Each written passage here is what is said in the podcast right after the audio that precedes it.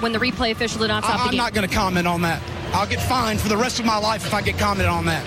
We had a great belief in our locker room. We didn't have to do anything special, just be us. I was so proud of this team. We had so much fun, it ought to be illegal. Any idiot can say whatever they want, and they usually do, and they're negative. And all I see, to me, I've gotten to a point now when I see things like that, I feel sorry that those people feel that way. That their lives don't have the purpose, the passion, and the excitement and the enjoyment that some of us do. Our purpose is to win, make no mistake about it. But it's to win the right way.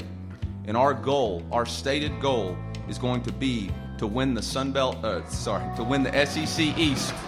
Talk about the reception you received from the fan, fan base. Did you ever think you'd be kissing and hugging babies at the tarmac when you got off the plane? Um, a lot better than another tarmac experience that I had.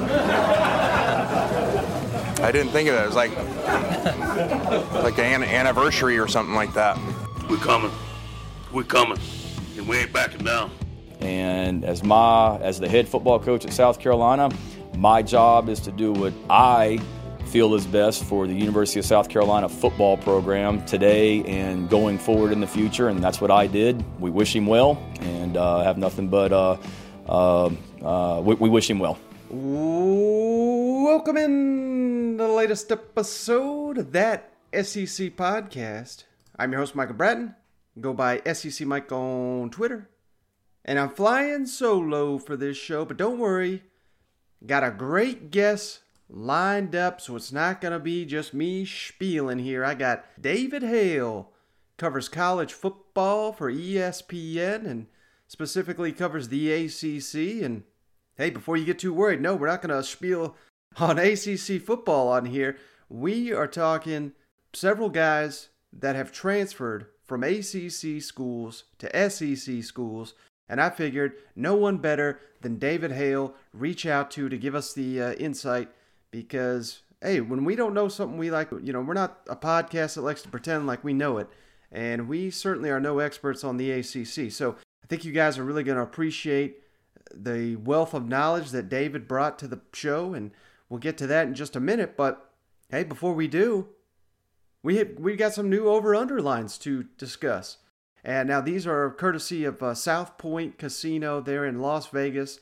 They annually put out over under win totals, and they've gone a step further this offseason.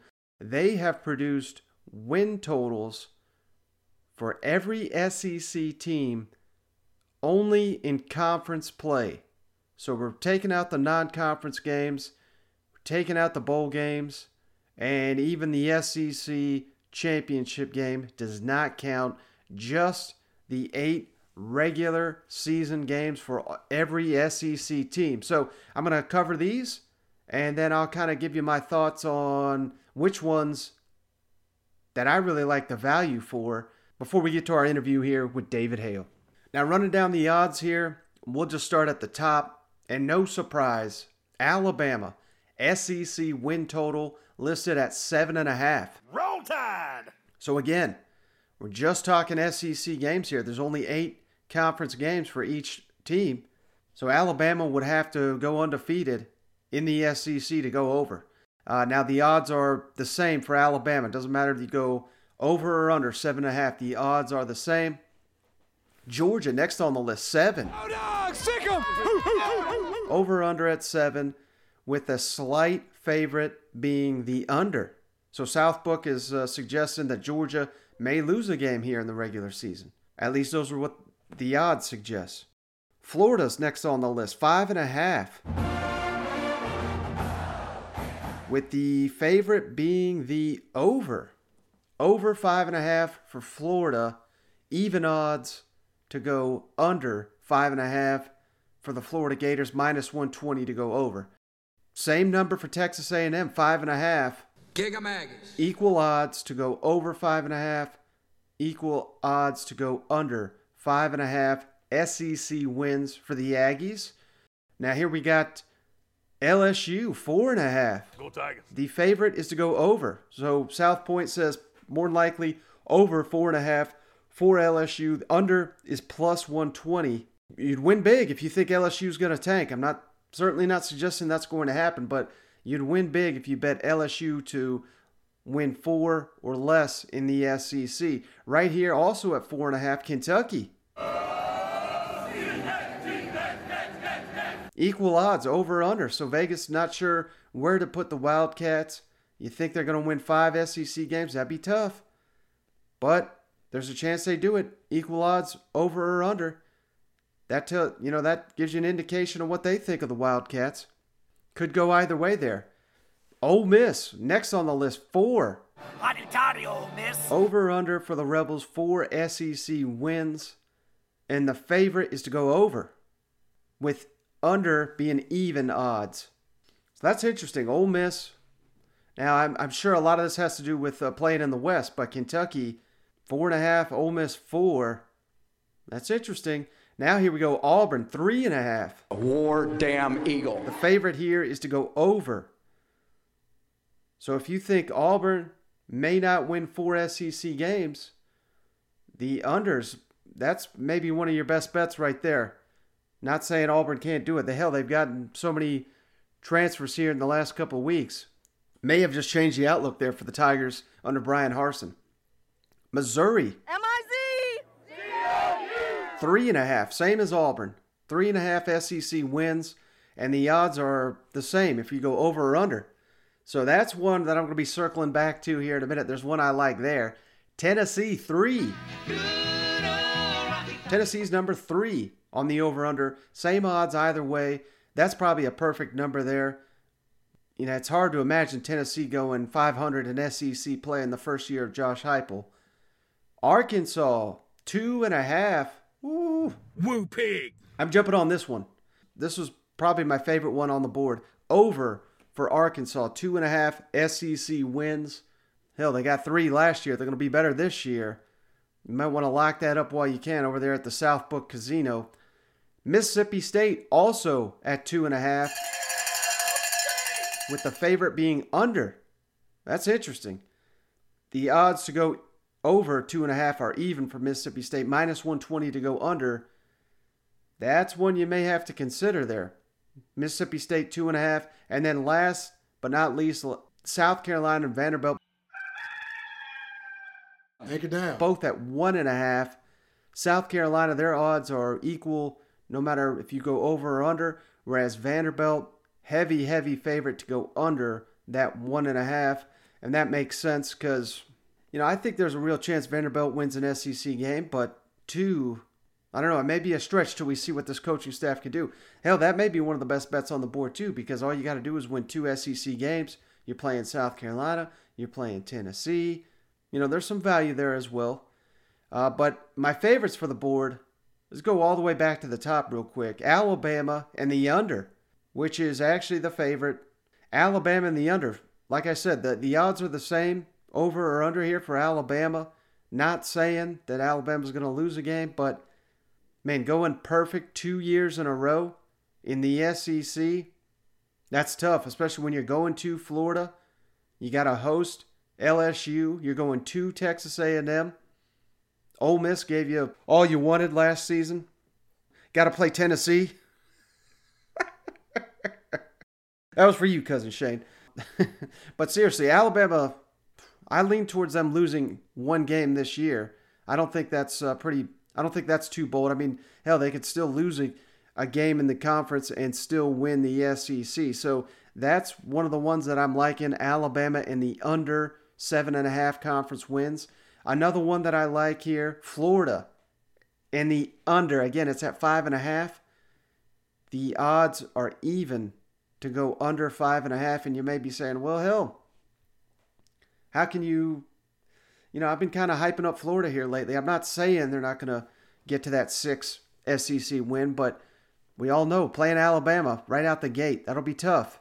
If you drop that one, hell, everybody's blowing smoke up Georgia's ass. I'm hell, I've been doing it for months. So you know what I think of the Georgia Bulldogs. I think Georgia's going to beat Florida as well. So if Alabama and Georgia beat Florida, that means they'd have to go undefeated the rest of the SEC to hit this over. And certainly, from what we've seen from Dan Mullen and his program, that is a possibility. But I'm leaning towards the under on that one. Uh, Texas A&M, remember their number's five and a half. Same odds over or under. I like the over for Texas A&M. I think, you know, again, no guarantees here, but six and two in the SEC, given at Texas A&M schedule, I think that's a real possibility. I mean, they're looking.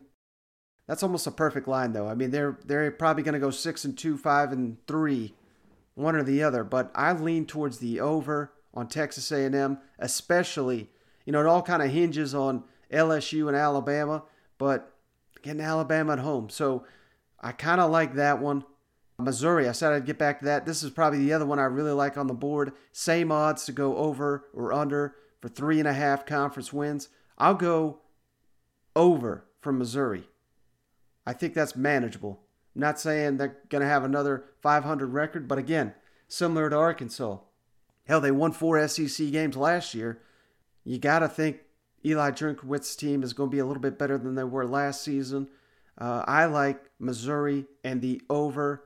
So again, my favorites here: Arkansas and the over two and a half, Missouri three and a half, over, Florida five and a half, under, Alabama seven and a half, under, and Texas A&M five and a half. I'll take the over on the Aggies. All right, two other things uh, real quick before we get to our interview here with uh, David Hale of ESPN. Little recruiting update. Five star Texas defensive lineman Bear Alexander. You know Shane and I are going to love this guy just based on his name alone, but uh, he was the highest ranked commit in Georgia's recruiting class. Went to Texas A&M over the weekend, decommitted from the Bulldogs. You got to feel good if you're a Texas A&M fan that uh, the Bear is loving him some Jimbo Fisher, Mike Elko, and that Texas A&M football program. But Bear wasn't the only one because uh, as I'm sitting here recording, Dion Bowie, five star commit to Georgia, has decommitted. He was also with Bear Alexander at Texas A&M. Visited College Station with Bear Alexander over the weekend. So, hey, credit to Jimbo and company bringing in two five star commits to the University of Georgia. And within a couple of days here, both those guys decommitted from the Bulldogs. You know, that's not to say that uh, Kirby Smart's program is not going to keep recruiting these guys. You know they are. They probably got them on the phone right now. But, uh, man, Jimbo and company making things interesting. And who knows? Maybe we got a little budding rec- recruiting rivalry here with uh, Jimbo and Kirby, two former Nick Saban assistants. Who knows? Maybe these are the two teams we'll see meeting in Atlanta. And this is just the start of a long rivalry between those two. All right, one last thing. Just wanted to make this note. Jump all down to Baton Rouge, where we talked about this earlier this week, but uh, we know by now, if you've been listening to the pod, LSU has landed Arkansas offensive line coach Brad Davis. I just wanted to make this note uh, to give you an indication of, you know, how serious the Tigers were on getting their guy. Brad Davis was set to make $550,000 for Arkansas. He's get bumped up to $830,000. So nearly $200,000 more to come home to Baton Rouge. And kind of the key thing here, even more than the money, in my opinion, they gave him a three year deal, which in the SEC, in my experience, the vast majority of these assistants get two year deals. Now, that's not always the case, certainly, uh, particularly when a, a head coach takes over a new program. Sometimes they push for that third year on the deal for just the rest of the staff to have some continuity and you know let them know that uh, you know they're going to be given time to recruit and build the thing up. But that's interesting, especially when you got there's not a ton of talk of Coach O being on the hot seat, and I'm certainly not saying he is. But we just had Jordy Culotta on the show talking about how big this season is for Coach O, and here we are handing an, an offensive line coach a three-year contract worth nearly a million per year. I think that shows you, you know, how much they like Brad Davis, what it took to get him from Arkansas, and also, you know, a subtle sign of just how committed they are to Coach O moving forward in Baton Rouge. So all around, I think you gotta love this news if you're LSU. Hey, but as promised here, we've got David Hale from ESPN. I think you guys are really gonna appreciate this. Tried to jump around with as many teams as as possible and hit on some ACC transfers now in the SEC. David did a great job providing insight on all these guys I asked him about. All right, we're pleased now to be joined by David Hale of ESPN. He covers the ACC for the worldwide leader in sports, and you got to give him a follow on Twitter. He's got one of the best Twitter handles out there, A David Hale Joint. David, thanks for joining me. I really appreciate you. It's my pleasure. Happy to do it. Well, one thing that uh, really caught my eye after this uh, Georgia, well, I guess he was a former Clemson corner, but going to Georgia, I hope I'm saying his name right here, Derion Kendrick. By all accounts, a really, really good player for the Tigers. But uh, as you noted here with your research you did, that uh, Clemson not necessarily, you know, better with him on the field. Can you kind of expound upon that and, and what, you know, kind of let our Georgia listeners in on what they're getting in a guy like Kendrick? Yeah, well, look, first of all, he is incredibly talented. I mean, this is a highly recruited guy. Came into Clemson as a wide receiver, actually, um, but just like superstar level athletic ability. Uh, long, athletic, fast, really good, I think, natural skill set. Um, at the time, Clemson had a pretty big glut at receiver and definitively needed some help on the back end of their defense.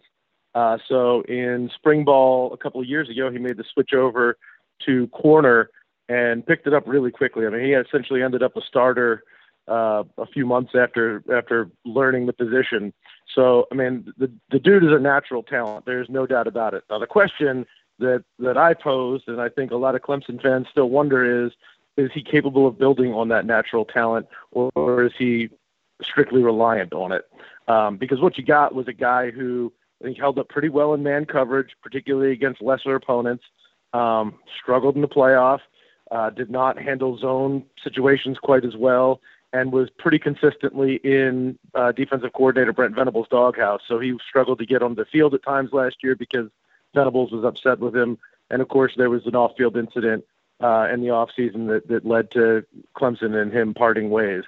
So, I mean, the ceiling is massively high for Georgia on this one. Uh, it's definitively a good get.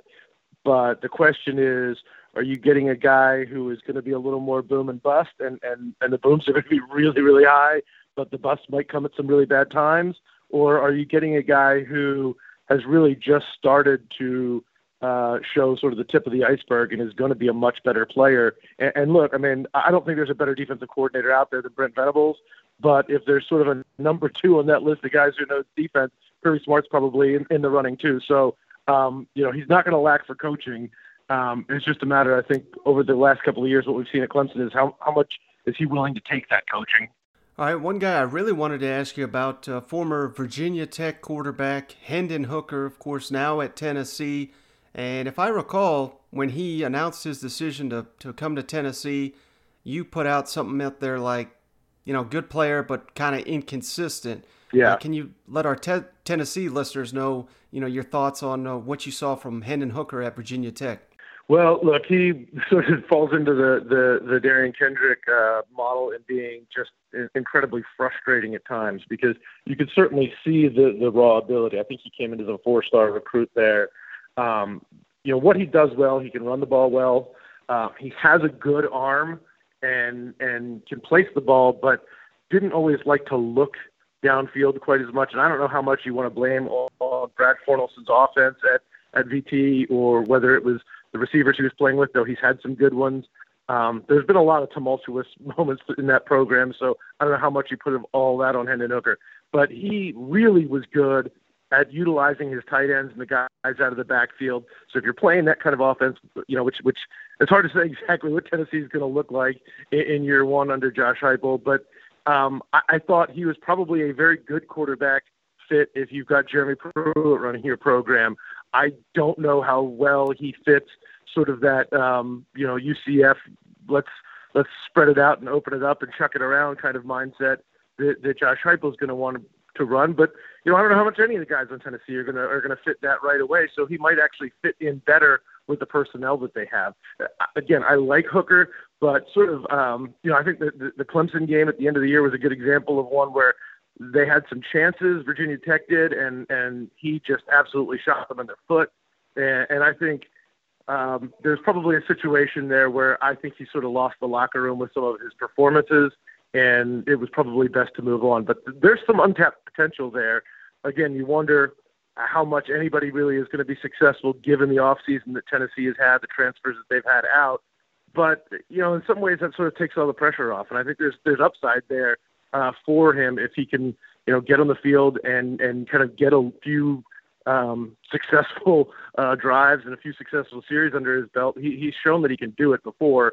I think it's just a matter of sort of building on what he's good at instead of asking him to do some of the things that maybe are not his strengths. Now, I don't know if you got to watch much of this guy because I believe he was only one year at Clemson, but uh, running back Demarkcus Bowman now at Florida. I think he was a five star, a lot of potential there. What can you share about Demarkcus Bowman, what the Gators are getting in him? Right. Well, I mean, obviously, you look at the the recruiting talent, and he was really good there. Um, and and I don't doubt that uh, that that talent can carry over. And look, what Florida wants to do offensively um, I think will suit him really well. He's going to have um, theoretically we'll probably see a pretty mobile quarterback that he's playing with, which should open up some running lanes. I think um, he's the kind of home run hitter that that will fit well with sort of the explosive type of attack that, that Dan Mullen wants to prioritize at Florida. When you you know why do guys not succeed at Clemson? Sometimes there's good reasons. Sometimes there's just bad fits. Um, you know, Clemson is very much like this is how we do things. They're very much hell bent on this is our culture and you need to fit. And if you don't fit, and, and it doesn't make you a bad guy as much as you know, I think Dabo would like to uh, espouse that they're all great guys there, and, and if you're not fitting, maybe there's a reason. I don't know that that's the case. It just might not jibe well. And certainly, I think when Bowman got there, he was probably not expecting that Travis Etienne was going to stay for his uh, senior year, which pretty much none of us did. Um, I think there's a, a lot of a lot of upside for that. Now, look, Florida's going to be a little bit of an offense in transition after losing Trask and uh, and Pitts and, and some really talented players there. But look, I, I, we've seen enough from Dan Mullen's offenses over the years. I'm not too worried about it, and I think that's a perfect example of a guy who has just tremendous upside and was probably just not in the best spot for himself uh, when he got to Clemson. All right. Well, I guess Clemson's had a lot of defections here because one more Clemson guy, if you don't mind, uh, former starting linebacker, I believe, Mike Jones. Now he's at LSU. Yeah. And they're going to be counting on him to start, from what I understand. Do you think, uh, what can you tell us about Mike Jones?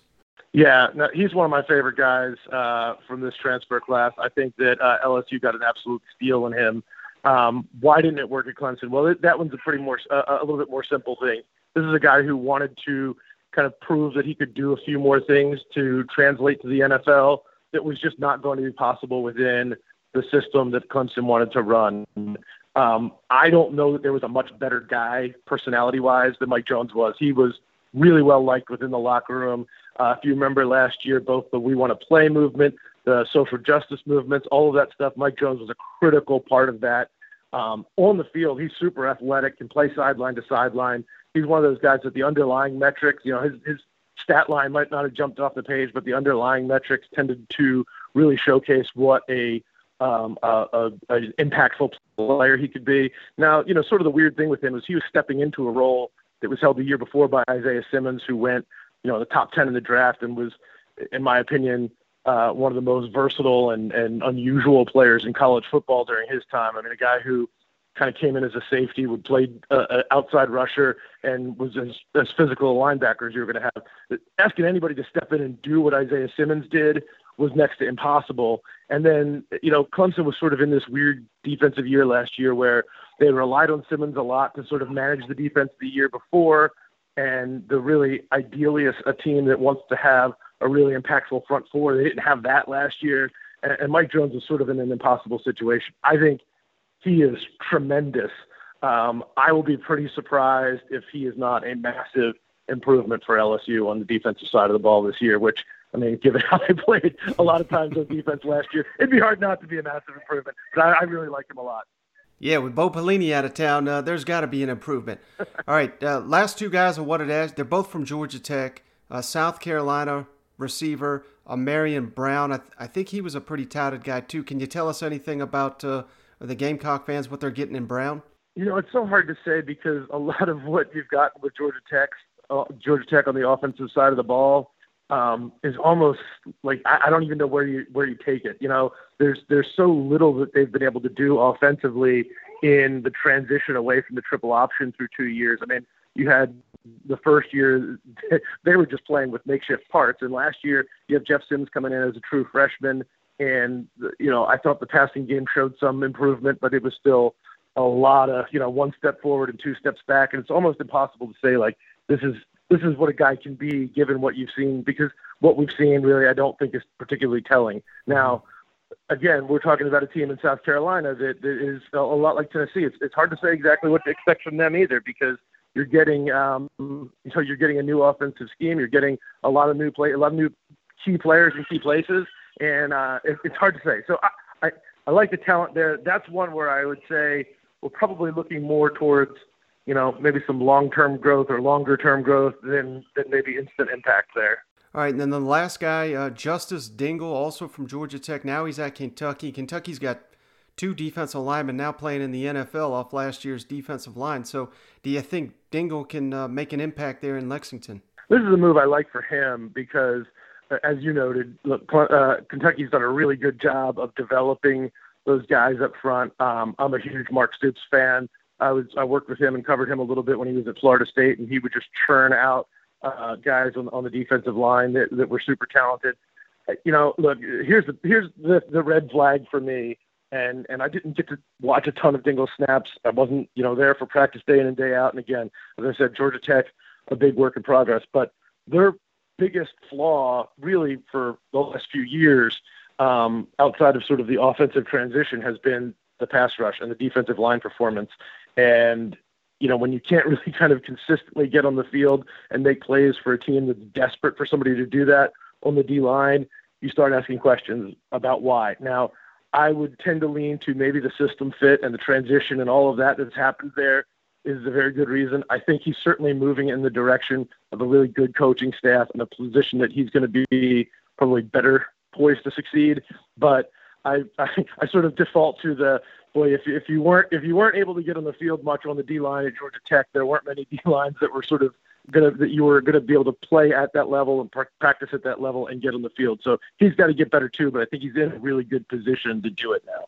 All right, David, I can't let you go without just getting your quick thoughts on Clemson versus Georgia. I mean, this is the heavyweight showdown that everybody is uh, anticipating.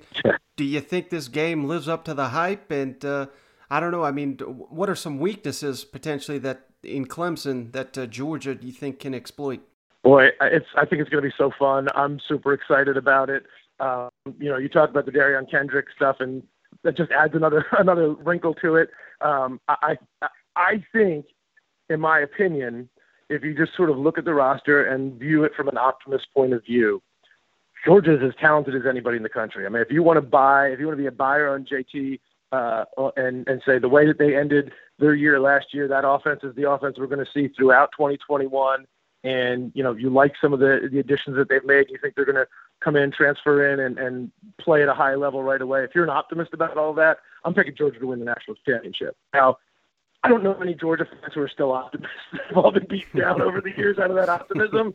So the more more pragmatic approach is probably to say that this is a phenomenal first test is not going to have to define their season. So, look, Clemson's really good, especially on the defensive side of the ball. I talked about last year they struggled a little bit on the defensive front. This year, I mean, they might go seven or eight deep on the defensive line of guys who would start at any other school in the ACC. I mean, I, I started putting together like an early all ACC preseason team, and it would have been very easy and I think defensible to just put four Clemson guys in the defensive line. They're going to be that good up front. So O line for Georgia to me is a big, big question mark. The back end though for Clemson is probably a bigger question mark too. What what we saw in the playoffs, really the last two years, particularly against Ohio State, is just a, a linebacker and safety play that did not match up with the talent that was on the field when they played an elite opponent. Uh, you had linebackers who I think play pretty physical, but really don't have that same level of athleticism. I think Georgia can really test them in the middle of the field and then hit a few over the top or get that running game going because of it. Um, if, if Clemson defensively is trying to sort of strategize around how do we protect this weakness in the middle, something else is going to open up, and that's where I think Georgia can take advantage. and then of course the last thing is what are we getting with DJ Uiagalelei and maybe is you know what's Justin Ross look like coming back? Completely new uh, run game for Clemson. There's, there's they've been recruiting at a high level. I don't the guy stepping in Uiagalelei is is uber talented, um, but he's not going to be Trevor Lawrence day one. And, and a lot of those other guys are super talented too, but we don't know what it's going to look like. It's the first time in a long time that we've looked at a Clemson offense and said, I don't know what it's going to be. So um, to me, that's the real air of mystery right now. Is are we going to get elite Trevor Lawrence, Travis Etienne, Justyn Ross, Clemson offense, or are we going to get even a, a nick or two behind that? Because it's not going to take much to say, well, Georgia has a chance to win this game if they're not, if Clemson's not really clicking on all cylinders. So I, I think it's going to be a phenomenal matchup. It's two teams that are legitimately in the hunt for a national championship. And while I don't think that the loser of that game is going to be out of it by any stretch, it's certainly going to tell us a lot about who it is that we're looking at as we move for, forward down the season. Man, and credit to you for uh, being able to say that Clemson's quarterback name. I don't even attempt it, but a lot uh, of practice, a lot of practice. hey, last He's thing, going to be one of those guys like Ben Roethlisberger that they just call him by his first name for the rest of his career. Exactly, exactly. Last thing, I'll just ask you real quick: any chance that the ACC pulls an upset in either one of the Atlanta games? Week one, we got Miami versus Alabama, and then Louisville versus Ole Miss. Any chance you're giving an ACC team to pull either one of those upsets? Well, look, I love Manny Diaz. I think that he's done a lot to improve that Miami program. I have some severe doubts about how healthy and back to 100% uh, D'Eriq King is going to be in that game. And if he's not, they got, they've got absolutely no chance. I would be shocked if, if Alabama loses. The other one's a little more intriguing to me because Louisville is a team I kind of went through on uh, Twitter uh, a week or two ago with my over under picks, early over under picks for, for season win totals and who's sort of undervalued and overvalued. Louisville was one of the most unlucky teams in the country last year on a whole bunch of different levels. Um, they've got a lot of pieces in place and a defense that has consistently made strides over the last few years.